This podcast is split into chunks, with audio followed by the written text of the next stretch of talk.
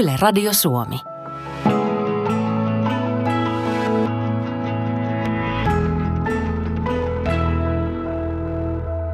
Viime kerralla muutoksen matkaoppaassa – käytännössä ne kolme asiaa, mitä joka ikinen ihminen voi tehdä, niin on just miettiä, että mistä sä saat lisää tuloja. Toinen on se, että miten sä järkeistät sun menoja tai miten sä karsit sun menoja. Ja kolmas on se, että opiskelet paremmaksi sijoittajaksi. Sun pitää ymmärtää, että paljon sulle tulee sisään ja sitten sun pitää ymmärtää, että paljon sun, mitä sulla menee ulos ja mihin sulla menee se raha, ikään kuin ne numerot, sun tulot ja menot. Sitten seuraava steppi on se, että sä, sä budjetoit, eli, eli sä määrität, että, että millä tavalla mä haluan käyttää sitä rahaa, mikä mulla tulee sisään. Menoja ei voi karsia loput loputtomiin. Mutta tuloja sen sijaan, niitä voi aina lisätä. Ennen kuin sä rupeat sijoittamaan, niin huolehdi, että sulla on se taloudellinen turva, jotta sitten sun ei tarvi, jos jotain pesukone menee rikki, sun ei tarvi heti ruveta syömään niitä sijoituksia, vaan sulla on se turva. Mutta sijoittamisessa sitten tärkein neuvon on ainakin se, että ymmärrä mihin sijoitat, että et lähde vaan silleen niin kuin ainakaan minkään muun joukon mukana tai tartu joihinkin vinkkeihin, mitä muut sulle sanoo, vaan hankin semmoinen tietty perusymmärrys siitä. Ja sitten lähde vaan liikkeelle, koska sekin myös opettaa. Ja jos sä lähdet pienillä summilla liikkeelle, niin sille ei ole niin paljon väliä siinä kohtaa, että mihin sä sijoitat. Se on enemmän se, että, että sä yleensäkin rupeat sijoittamaan ja rupeat oppimaan siitä.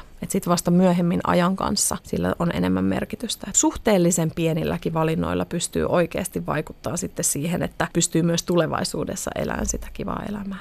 Vaurastuminen ja menestyminen on 80 prosenttisesti psykologiaa ja 20 prosenttia sitten niitä, ehkä niitä käytännön rahataitoja, eli, eli sitä strategiaa tai sitä taktiikkaa. Se psykologia liittyy siihen, että onko sulla motivaatiota kuinka paljon, miten sä pystyt niin kuin linkkaamaan esimerkiksi ne sun taloudelliset tavoitteet sun syvimpiin arvoihin, jolloin se myös luo sitä motivaatiota sulle. Ja totta kai sitten ne uskomukset, tukeeko ne sun uskomukset sitä sun vaurastumista.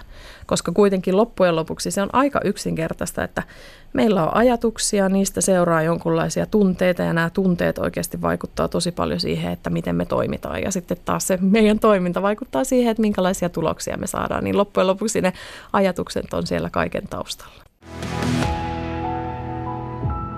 Yle Radio Suomi. Herätyskello soi, nouset reippaana aamutoimille. Työmatkalla ajatukset askartelevat jo innostuneena tulevan päivän tehtävissä ja ratkaisuissa. Työn imu vetää puoleensa. Työpaikalla näet työkaverisi ja liityt joukkoon, joka tuntuu omalta. Tai herätyskello soi, torkutat kolme kertaa, teet aamutoimet kiireessä ja jo työmatkalla harmittaa. Taas koko päivä edessä tehtäviä, jotka mieluiten jättäisi tekemättä. Työyhteisökään ei tunnu puolensa vetävältä. Mutta pakko mennä. Saahan siitä edes palkkaa. Kumpaan samaistut? Tämä on Muutoksen matkaopas ja minä olen Maria Jyrkäs. Yle Radio Suomi. Työssä käyvällä ihmisellä työ vie kolmanneksen vuorokaudesta. Koko päivätyötä tekevä ihminen tekee vuodessa töitä lähes 1800 tuntia – sillä on aika iso merkitys, tuntuvatko nuo tunnit hyviltä vai pahoilta. Työn imu, kutsumus ja tunne siitä, että itsellä on jotain annettavaa, ovat usein rahaakin parempaa polttoainetta työpaikalla. Kun taas hyväkään palkkatyöstä, jossa ei viihdy, ei tunnu korvaavan uhrauksia. Silloin on syytä pohtia, miten kauan sellaista jaksaa ja katsoa, mitä muita vaihtoehtoja itsellä voisi olla. Muutoksen matkaopas puhuu tänään työelämän kasvuprosesseista ja uusille urille suuntaamisesta – Vieraana on ratkaisukeskeinen työnohjaaja Jaana Toikkanen. Tervetuloa. Kiitos. Onko sulla itsellä kokemusta, ootko ollut tilanteessa, jossa oma työ ei vaan maistu, tai jos joltain maistuukin, niin puulta? Olen mä ollut varsinkin niin kuin entisessä työelämässä, niin on ollut sellaisia tilanteita, että työtä on niin kuin ihan hirveän paljon, ei jaksaisi, tuntuu, että se junnaa. Ja, ja tota, just sellaista, että aika muista fiilistä, että mitä tästä nyt oikein tulee ja pitäisikö katella jotain muutakin. No minkälaisen ratkaisun sä sitten siinä tilanteessa päädyit? No mä aloin opiskella työn ohessa. Että et tavallaan mä en uskaltanut ensin hypätä suoraan siihen, mitä mä itse halusin tehdä. Että et lähdin pikkuhiljaa valmistelemaan sitä polkua ja opiskelin ja sitten elämä tavallaan vauhditti mua siihen muutokseen, että sain potkut YTssä ja nyt sä olet sitten sillä sinun toisella uralla. Joo, mutta et mulla on silleen käynyt kanssa kivasti, että et mistä mä tykkään hirveästi ja on huomannut se oikeastaan vasta jälkikäteen, että mä pystyn tässä uudessa tekemisessä hyödyntämään sitä mun vanhaa ammattitaitoa osittain. Et sitä mä en niinku tajunnut silloin vielä hypätessä, että sen mä oon löytänyt vasta myöhemmin. Mikä sun entinen ammatti oli? Mä olin tutkija, molekyylibiologi, että et tota, tutkin hyvin pienissä putkissa miljoonasosa litrojen sisällä solujen sisäisiä tapahtumia. Mutta jälkeenpäin mä oon huomannut, että siinäkin niinku tavallaan tässä on säilynyt joku punainen lanka. Et koska mua tällä hetkellä kiinnostaa paljon just vuorovaikutuksen voima ylipäätänsä ihmis, ihmisten välillä ja tietenkin työelämässä, niin vanhassa työssäni mä tutkin vuorovaikutusta molekyylien välillä ja sitä, että, että miten, miten niin kuin epäsuorastikin asiat voi vaikuttaa. Oot ratkaisukeskeinen työnohjaaja, rakentavan vuorovaikutuksen ohjaaja ja ihminen tavattavissa terapeutti. Ja kun, kun sitten työelämän kuvioitaan pohtivat ihmiset tulevat sun vastaanotolle, niin mikä heitä mietityttää? No aika usein tänä päivänä ihmiset tulee uupumuksen kanssa, että työtä on vaan liikaa, ää, työyhteisössä on jotain, mikä kuormittaa. Usein ne on just vuorovaikutussuhteet. Et aina kun me ollaan ihmisten kanssa tekemisissä, niin siellähän tapahtuu niitä ei niin ihania tilanteita ja paljon sellaista niin kuin väärinymmärrystä, mikä sitten saattaa kumuloitua ja johtaa aikamoisiin pattitilanteisiin. Sitten se oma ammatillisuus mietityttää, että miten mä voisin niin kuin kehittyä työssä ja onko tämä enää se paikka, missä mä voin kehittyä vai pitäisikö mun alkaa ajattelemaan työpaikan vaihtoa, jotenkin suuntaamista uralla eri tavalla kuin mitä mä oon ajatellut tähän mennessä. Että et tullaan niin kuin tavallaan pysähtyä hetkeksi pohtia sitä omaa ammatillisuutta ja miten mä oon siellä töissä ja miten mä voisin tästä mennä eteenpäin. Eikö ne ole sellaisia asioita, mitä kannattaisi siellä työpaikalla selvittää, jos on esimerkiksi uupumusta tai ylikuormitusta? Vai onko sitä jo yritetty siinä vaiheessa, kun haetaan sitten ihan ulkopuolelta jo keskusteluapua? No se vähän vaihtelee. Et, et tota, osa ihmisistä haluaa peittää uupumuksensa siltä, työyhteisöltäkin. Tai sitten se voi olla myös, että työnantaja on tarjonnut työntekijälle sen mahdollisuuden, että, että voi, voit niin kuin työstää asioita työn ohjauksessa, kun on tietoinen siitä uupumustilanteesta. Et siinä niin kuin molemmat asiat, se, että et tota, auttaa, että tehdään muutoksia ja asiaa käsitellään siellä työpaikalla. Mutta sitten on myös hirveän tärkeää tarkastella sitä, että, että mitkä on on sen henkilön oma ajattelutapa, millaisia uskomuksia hänellä on, koska toisenaan huomataan sitten, että se on se oma ajattelutapa, mikä tuo niin kuin kuormitusta siihen tilanteeseen yllättävän paljon. Kuinka usein tässä taustalla on se, että työelämä on muuttunut vai sitten verrattuna siihen, että se ihminen on muuttunut? No toi on hyvä kysymys. Mä luulen, että molemmat, niin kuin, että on vähän sille 50-50 ehkä. Ja joka tapauksessa ihmiset iän myötä muuttuu.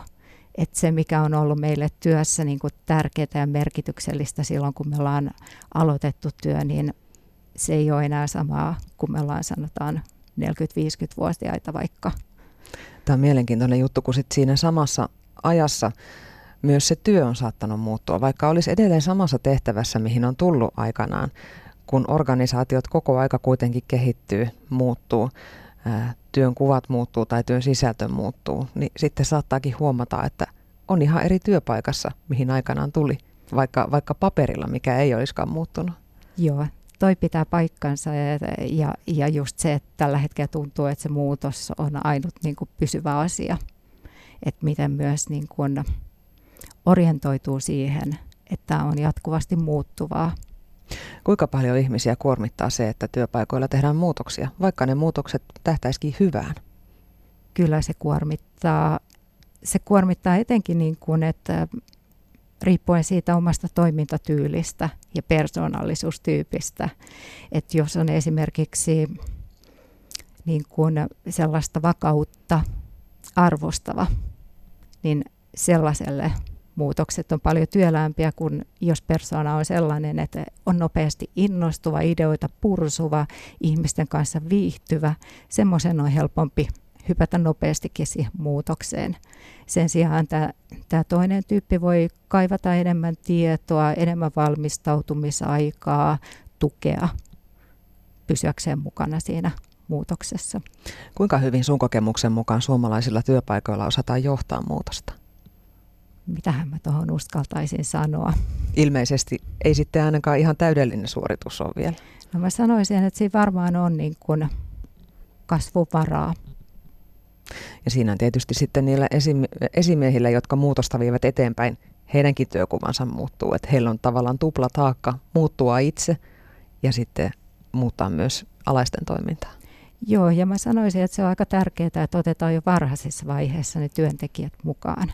Että se, että he saa riittävästi tietoa, ja just kun mä puhuin äsken näistä erilaisista persoonallisuustyypeistä et, et, tota, tai toimintatyyleistä, niin osa tarvitsee niin kuin paljonkin sitä tietoa ja hyvin varhaisessa vaiheessa toistettuna pitkin matkaa. Ja sitten se, että työntekijät otetaan mukaan vaikuttamaan siihen muutokseen, että he todella niin kuin pystyy itse osallistumaan sen muutoksen tekemiseen, niin silloin he sitoutuu paremmin. Miten tärkeää se on sitten, että työntekijöille tulee oikeasti se olo, että heidän mielipiteellään on jotakin vaikutusta.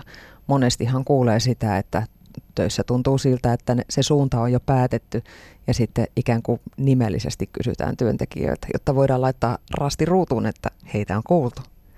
No toi on hirveän tärkeä pointti, että mä olisin seuraavaksi mennytkin, että, että, että on aivan turha niin kuin kysyä, jos ei sillä ole merkitystä. Että se on tavallaan kaksoisloukkaus, että, että sitä, sitä ei todellakaan kannata tehdä. Sitten sun vastaanotolle varmaan tulee paljon myös niitä, jotka ihan oikeasti etsivät uutta suuntaa, kokevat, että haluavat elämältä ja työelämältä muutakin. Mitä semmoisissa tilanteissa käydään sitten läpi? No siinä, siinä voi esimerkiksi sellaisia tila, asioita käydä läpi, että, että mistä sä oot nauttinut tässä sun vanhassa tekemisessä, mitä sä toivoisit siitä ottavasi mukaan, millaisia taitoja, vahvuuksia sulla on, että millaisen työ, työkalusalkun kanssa sä oot lähdössä eteenpäin. Ja sitten lähtee maalaamaan sitä, että, että mihin sä haluat mennä. Ja esimerkiksi tällaisia kysymyksiä, että mikä sua estää sinne pääsemisessä, mitä sä tarvitsisit tähän. Ja sitten lähdetään tekemään kokeiluja, että mikä olisi se seuraava askel, minkä sä voisit tehdä. Onko takaraja sille, missä vaiheessa voi vielä opiskella ja oppia uuden ammatin? Tai työllistyä uudessa ammatissa? En mä näe takarajaa. Et tota, tiedän ihmisiä, jotka opiskelee päälle 60 päälle 70 ja, ja todellakin tähtää työn tekemiseen sen niiden uusien taitojen kanssa.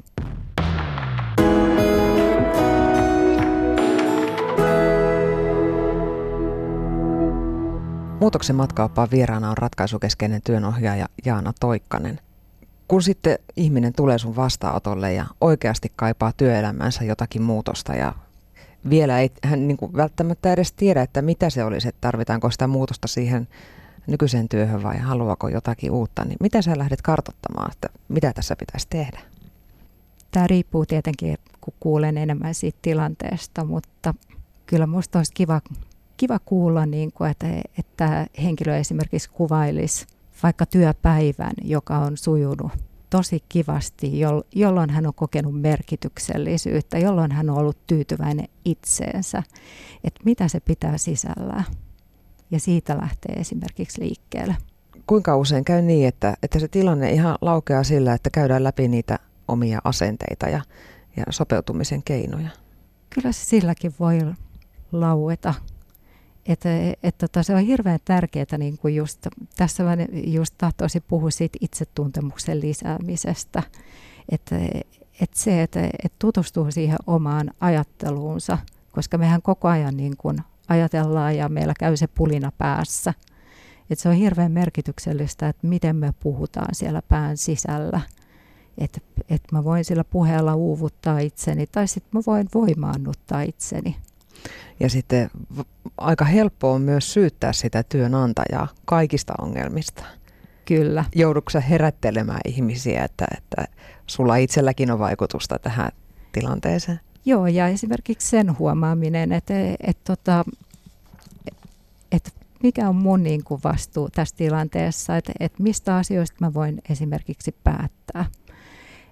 Me ei välttämättä pysähdytä silloin, varsinkin kun ollaan tunnekuohussa huomaamaan, että, että on asioita, joilla, joista mä voin päättää.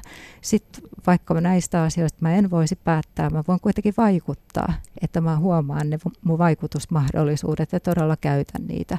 Ja sitten se kolmas asia on, että millainen asenne mulla on niihinkin asioihin, mihin mä en voi vaikuttaa tai mistä mä en voi päättää.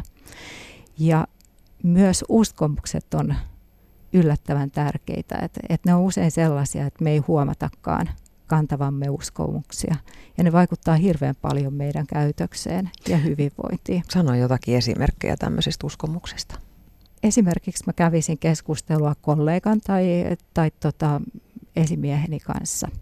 Ja, ja tota, huomaisin, että hän kohottelee kulmakarvojaan tai huokailee, niin mä saattaisin tehdä tästä jonkun, jonkun tota, päätelmän, tulkinnan, että, että no sitä ei kyllä nyt tippaakaan kiinnosta nämä muasiat. Ja muutamia tällaisia kokemuksia, niin mulla voisi syntyä uskomus, että, että mun esimies ei kuitenkaan kuuntele mua, on täysin turhaa puhua sille. Ja jos mä tällä asenteella meen esittämään asioita, niin, niin tuskin siitä hyvää seuraa. Kuinka hyvin ihmisillä sitten on siellä työpaikoilla vaikutusmahdollisuuksia? Onko niitä enemmän kuin mitä ehkä äkkiseltä tulisi ajatelleeksi? Mä tahtoisin ajatella niin, että niitä on. Kysymys on myös siitä, että miten, miten mä pyrin vaikuttamaan. Ei vaan se, että mä huomaan ne tilanteet, missä mä voin sen tehdä, mutta myös se, että, että mä toisin niin kuin toiveitani esiin, tarpeitani ja että mä esittäisin pyyntöjä sen sijaan, että, että just jos mä hyökkäilen vaikka, että, että on jo niin kuormittunut, että, että se tulee aika isoin kirjaimin sitten mun suusta, niin semmoista on vaikea ottaa vastaan ja se tuskin niin kuin vie niitä asioita hyvällä tavalla eteenpäin. Tai sitten toinen, että et tota, vetäydyn, että et pidän vaan suuni kiinni just vaikka se uskomukseni kanssa, että turha puhua, että kun mikään ei kuitenkaan muutu, niin tällä tavalla ei varmaan muutukaan. Käytkö sä sitten niitä vuorovaikutuksen keinoja läpi sun asiakkaiden kanssa, että miten asia kannattaisi ottaa puheeksi siellä työpaikalla, että se lopputulos voisi olla hedelmällinen ja, ja hyvä ratkaisu päätyvä. Joo, ja se oikeastaan en, ennen sitä, kun lähdetään katsomaan sitä, että miten voisi tehdä eri tavalla, niin on hyvä pysähtyä sen ääreen, että mikä on mulle tyypillinen tapa toimia silloin, kun mä oon kuormittunut tai paineistettu. Ja tutustua just siihen, että, että tehdä vaikka sellaista seuraamista näissä tilanteissa. Että, että jotkut tilanteet, jotka herättää minussa aika paljon tunteita, niin kun se tilanne on ohi, pysähtyy, että hetkinen, että, että mitä siinä tapahtui ja että, että mitä mä ajattelin siinä tilanteessa, mitä mä tunsin tai millaisia kehollisia tuntemuksia mulla oli ja miten mä toimin. Et tällaista kun tekee jonkun aikaa, niin alkaa huomata just, että mikä on mulle tyypillinen tapa. Ja tavallaan just se, että huomaa myös sen oman ajattelunsa, koska se ruokkii niitä tunteita ja tunteet taas sit vaikuttaa siihen, miten me pystytään toimimaan. Ja kun saa kiinni, että, että tässä kohtaa mulla tahtoo lähteä niin kuin laukalle, niin, niin harjoittelun myötä sitä pystyy niin kuin ensin huomaamaan sen, että, että no nyt, nyt, nyt tämä lähtee tai että se just lähti. Ja, ja sitten ehkä seuraavaksi pystyy huomaamaan sen, että tämä on se kohta, kun nyt mun tulisi toimia eri tavalla, mutta ei vielä osaa. Ja se on ihan ok. Ja tähän me voidaan just harjoitella sitä, tavallaan kuiva harjoitella, että miten mun kannattaisi toimia, jos mulla ei olisi näitä ajatuksia, jos mulla ei olisi näitä tunteita – että kun mä ajattelen siinä tilanteessa toisella tavalla, teen, ajattelen, että, että, että, että mun pomo taitaa olla ehkä väsynyt tai mä en tiedä miksi hän haukottelee, toi ei kuitenkaan johdu minusta, niin mä voinkin kysyä siitä, että, että hei, että, että onko sulla aikaa vai haluaisit sä, että me käydään joku toinen hetki tätä mun asiaa läpi, että mä tahtoisin puhua sun kanssa yhdestä jutusta. Ja se ei ole ollenkaan niin kuormittavaa. Yle Radio Suomi.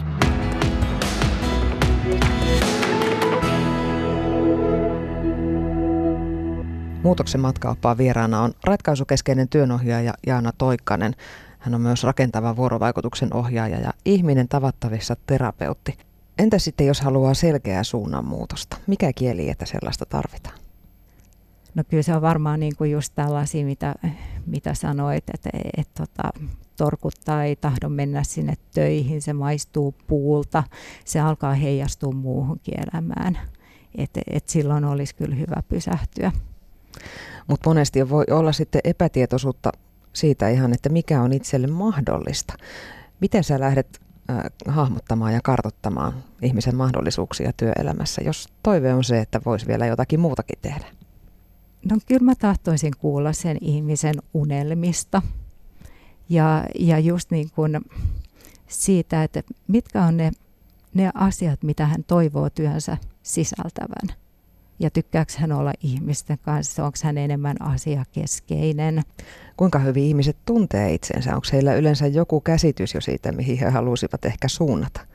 Usein on, mutta ei välttämättä. Mutta sekin on niinku just mun mielestä kauhean mielenkiintoista, että, että se, että kun löytää niitä, että mitkä on mun vahvuuksia ja mitä mä ainakin haluan niin kun säilyttää vaikka siitä vanhasta sinne uuteen, niin niille voi löytyä tavallaan sellainen kierrätyskäyttö että mitä ei äkkiseltään niin kuin huomaisi.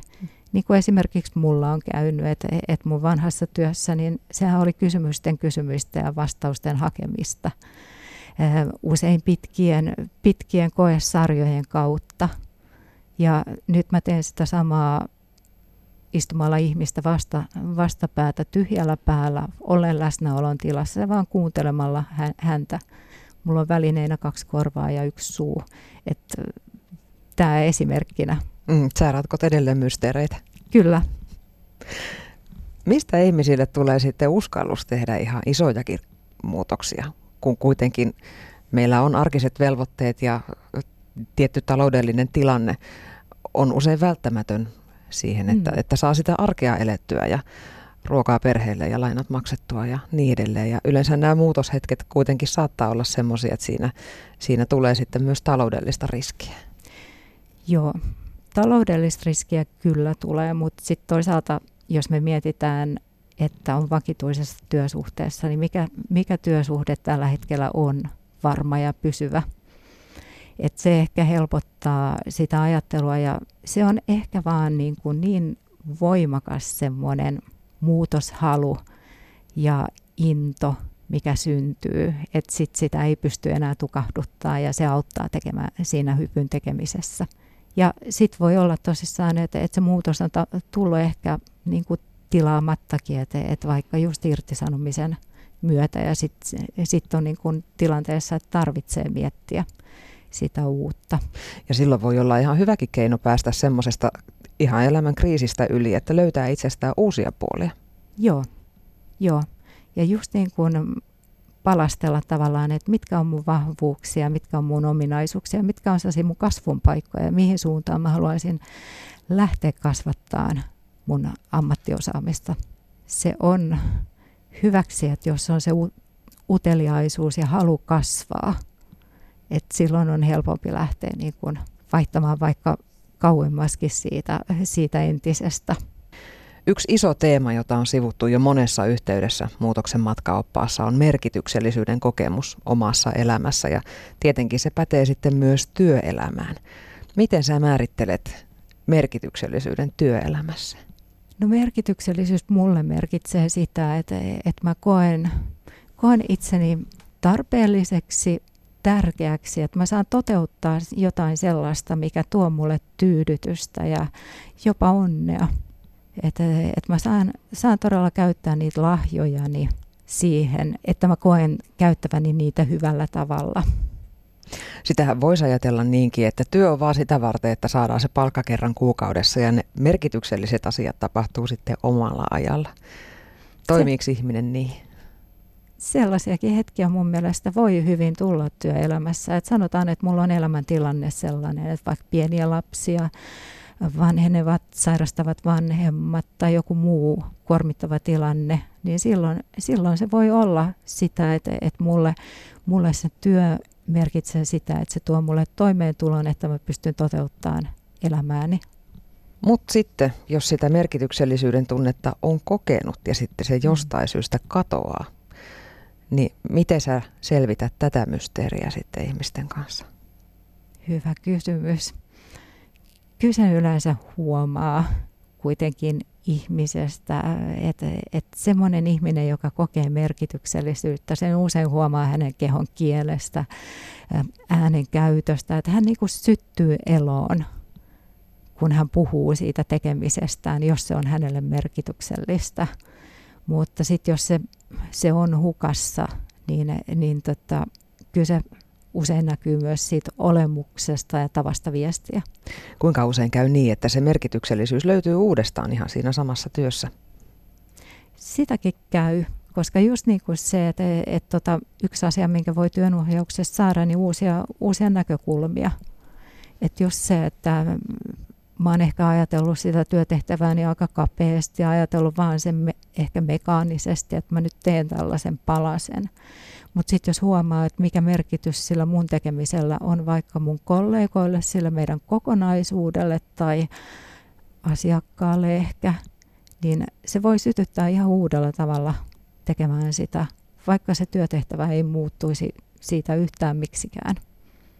Mitä siitä sitten seuraa, jos jää työhön, jossa sitä ei tunne, merkityksellisyyden kokemusta? Kyllä se ennemmin tai myöhemmin alkaa syödä sitä ihmistä. Ja, ja tota, kyllä se alkaa tuntumaan yleensä voinnissa ja sitten se saattaa näkyä myös siinä työn jäljessä. Ja voi olla, että työyhteisössä se huomataan myös. Se on tietysti turhauttava ja kuormittava tilanne kaikille osapuolille. Kuka siitä on sitten vastuussa, että se merkityksellisyys löytyy? Onko se sen työnantajan asia, työntekijän oma asia? Kenen se kuuluisi ratkaista? No mä ajattelen, että sitä voidaan ratkaista yhdessä, mutta se on aika paljon varmaan työntekijän vastuulla, että hän ottaa sen puheeksi, uskaltaa tuoda sen julki, että, että mä koen näin. Ja, ja nyt mä kaipaisin vähän jotain uutta potkua tähän hommaan. Taas mä puhun tästä, että me ei lueta niin kuin toisten ajatuksia, että, että se täytyy sanoa julki ja sellaisella tavalla, että, että se on vastaanottajan helppo kuulla.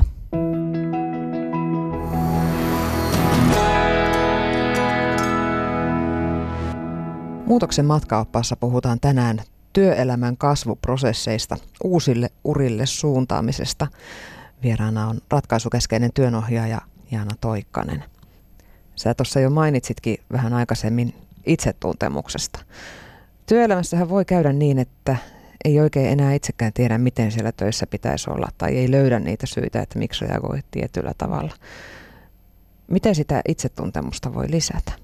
No sitä voi lisätä, lisätä tiettyyn pisteeseen asti myös niin kuin lukemalla, lukemalla, käymällä esimerkiksi äh, seminaareissa, luennoilla, mutta kyllä, kyllä yleensä vuorovaikutusta tarvitaan silloin, kun tutkii sitä omaa tapaansa olla vuorovaikutuksessa ja että et työn ohjaaja, terapeutti, mihin sitten kaipaa, että kaipaako enemmän yksityiselämässä vai työelämässä siihen, siihen omaan tapansa olla niin kuin lisäymmärrystä, niin auttaa.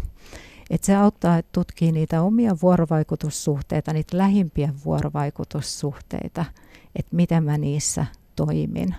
Ja sitten toinen on just esimerkiksi tämä, että tutustuu siihen omaan ajatteluun. Niin se auttaa aika pitkälle mm, siinä, että huomaa, että mit, mikä on mulle niin kuin luontainen tapa. Koska se on aika merkityksellistä, että mitä tulee huoneeseen työpaikalla, kun mä tulen sinne. Et, et varsinkin, koska nykyisessä työelämässä me ollaan entistä monimutkaisempia isompien asioiden kanssa tekemisissä ja niitä ratkotaan yhdessä. Usein on niin kuin eri alojen ihmisiä, erilaisen toimintatyylin omaavia ihmisiä, niin se vuorovaikutus on hyvin tärkeässä roolissa. Ja jos ei niin kuin tunnista sitä omaa tapaansa toimia, niin, niin tota, on aika vaikea johtaa sitä omaa tekemistä. Ja sitten taas niin kuin käänteisesti, että mitä enemmän mä tunnen itseeni ja tiedän, mitä mä toimin niin hyvässä kuin hankalassa, niin, niin sen niin kuin vastuullisempi mä oon ja, ja, ja johdan itseäni paremmin. Se näkyy toiselle sillä tavalla, että mun kanssa on helppo olla, että meidän väliin ei tule niin kuin mitään. Kuinka tyypillistä meille on se, että, että me toimitaan ihan samalla tavalla, oli se sitten koti tai, tai joku harrastusporukka tai sitten se työpaikka. Että ne meidän tavat reagoida ja olla vuorovaikutuksessa on aika samanlaisia joka paikassa. No kyllä mä luulen, että me vedetään kuitenkin rooleja aika paljon. Ja mm, osittain se voi olla tiedostamatontakin. Et esimerkiksi kaverilta voi kuulla, että et kun tulee työpuhelu ja, ja sitä puhuu, että ai sä kuulostit ihan erilaiset kuin sä yleensä oot. Onko se hyvä homma, että meillä on näitä rooleja? Ehkä tietyssä tilanteessa se voi tuoda jotain ammatillisuutta ja sellaista tervettä etäisyyttä esimerkiksi. Mutta kyllä mä ajattelen, että me ollaan ihmisiä toisillemme ja mä tykkään hirveän paljon siitä Frank Martelan suhdelo ajattelutavasta, että, että ei, me, ei me olla niin kuin meitä, ellei, ellei me olla niin kuin yhteydessä toisiin ihmisiin. Mutta se, että voi olla niin kuin oikeasti aidosti yhteydessä toiseen, niin kyllä se edellyttää sitä, että, että mä näytän kuka mä oon ja uskallan olla oma itseni.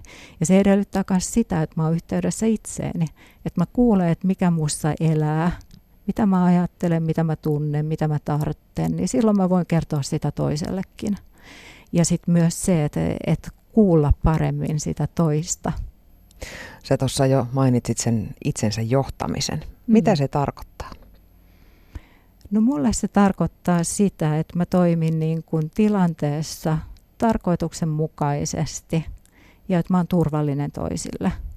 Että mun käytös on niin kuin sellaista, että, että se on ennakoitavaa ja se on turvallista toiselle. Ja mun tekeminen on myös sellaista rationaalista, tarkoituksenmukaista.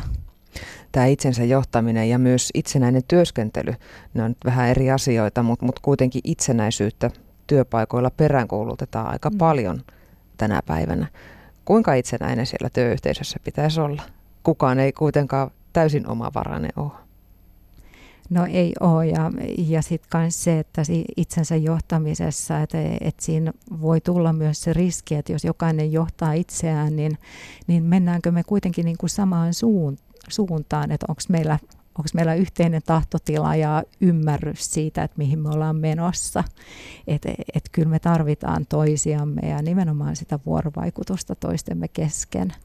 Nykyään paljon äh, suositaan etätyöskentelyä. Se on ympäristön kannalta hyvä juttu. Työntekijälle ehkä tuo tiettyä vapautta siihen, että saa jossain kohtaa rytmittää sen päivänsä ihan niin kuin itse haluaa. Äh, Mutta onko se pelkästään hyvä juttu? Onko se pois vuorovaikutuksesta, jos, jos alkaa olla niitä etäpäiviä työpaikalla niin, että ei ole koskaan sellaista tilannetta, että olisi se koko jengi koolla? No kyllä se siihen yhteiseen tekemiseen niin kuin vaikuttaa. E, jos, jos me ei olla niin paljon tekemisissä, että, että kyllä mä ajattelisin, että, että varsinkin kun tehdään yhdessä, niin, niin mä toivoisin sitä, että, että, että tota, me ollaan riittävästi oltu tekemisissä, että me ollaan voitu rakentaa sitä luottamuspohjaa ja että meillä on yhteinen ymmärrys siitä, että, että mitä me ollaan tekemässä ja mikä on niin kuin se mun osuus siihen yhteiseen tekemiseen. Että kyllä me tarvitaan vuorovaikutusta ja nimenomaan mä tykkään vuorovaikutuksessa sellaisesta dialogisuudesta, että, että on niin kuin just se psykologinen turva, että, että siinä uskalletaan sanoa, uskalletaan keskustella. Silloin voidaan ajaa asioita myös niin kuin konfliktiin, että jos on turvaa ja luottamusta. Ja on se uteliaisuus niin kuin toisen ajattelukohtaan sen sijaan, että mä koko ajan vaan niin kuin – jo miettisin, että mit, mitä mä meinaan vastata tuohon. Meillä on tietysti paljon erilaisia työpaikkoja. On, on asiantuntijatyötä, tämmöistä tietotyötä. Sitten on työyhteisöjä, jossa esimerkiksi etätyö ei ole ollenkaan mahdollinen, hoiva-ala tai rakennustyö tai näin. Onko joku semmoinen ala, missä ihmiset eniten ahdistuu tai, tai kipuilee? Tuohon mä en osaa vastata. Että et niin kuin oman kokemukseni kautta mä oon lähinnä tehnyt töitä asiantuntijaorganisaatiossa työskentelevien kanssa hyvin pitkälti, että et mun kokemus tulee sieltä. Että siellä on myös se, just se tietokuorma on kanssa hirveän iso asia, mikä niin kuin tällä hetkellä kuormittaa. Mietin vaan sitä, kun tästä vuorovaikutuksesta puhuttiin, että on paljon semmoisia töitä, jossa ei ole pelkästään vuorovaikutusta sen työyhteisön sisällä, vaan sitten on ne asiakkaat, joita saattaa olla paljonkin. Mietin nyt esimerkiksi koululuokkaa tai päiväkotiryhmää tai ää, asiakkaita ihan jossain liikkeessä esimerkiksi. Kuinka paljon se vaikuttaa, että tulee asiakkaittensa kanssa toimeen?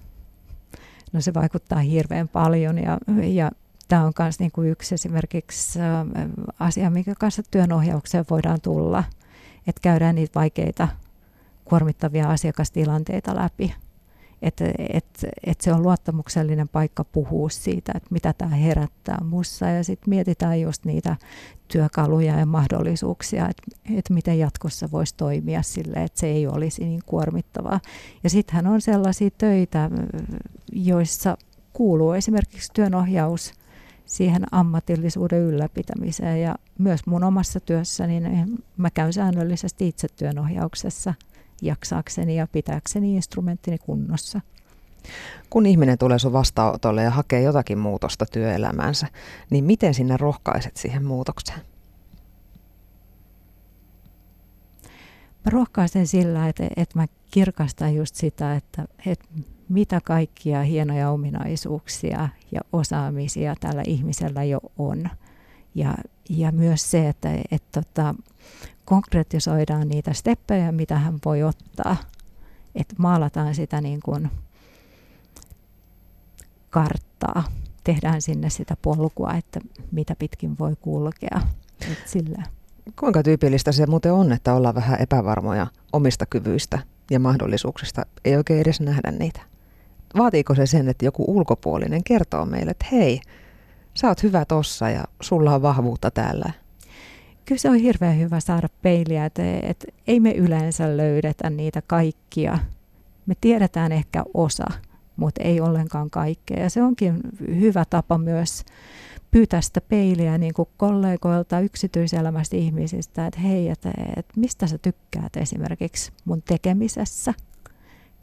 Ja sitä kautta voi saada niin kuin ihan yllättäviä tietoja itsestään. Ja vielä jos sen kuulee niin kuin tarinana, että miten se on näkynyt, että se konkretia, että, että, että mitä sillä on saatu aikaan. Miten voisi nähdä ne omat osaamisensa sillä lailla realistisen optimistisesti? No just tämän palautteen kautta ja, ja tota, sitten just kun miettii, että, että koska mä oon kokenut onnistumista, että tarkastelee niitä onnistumisen hetkiä ja palastelee sitä just, että, että mikä mahdollisti sen, että mitkä mun taidot, mitkä mun kyvyt, mitkä mun kokemukset, koska meillä on valtava, valtava määrä jo kokemusta takana myös, niin me sieltä ammennetaan usein sellaista hiljasta tietoa, mitä me ei ehkä huomatakaan tietävämme. Kiitos käynnistä muutoksen matkaoppaassa työnahjaaja Jaana Toikkanen. Kiitos. Yle Radio Suomi.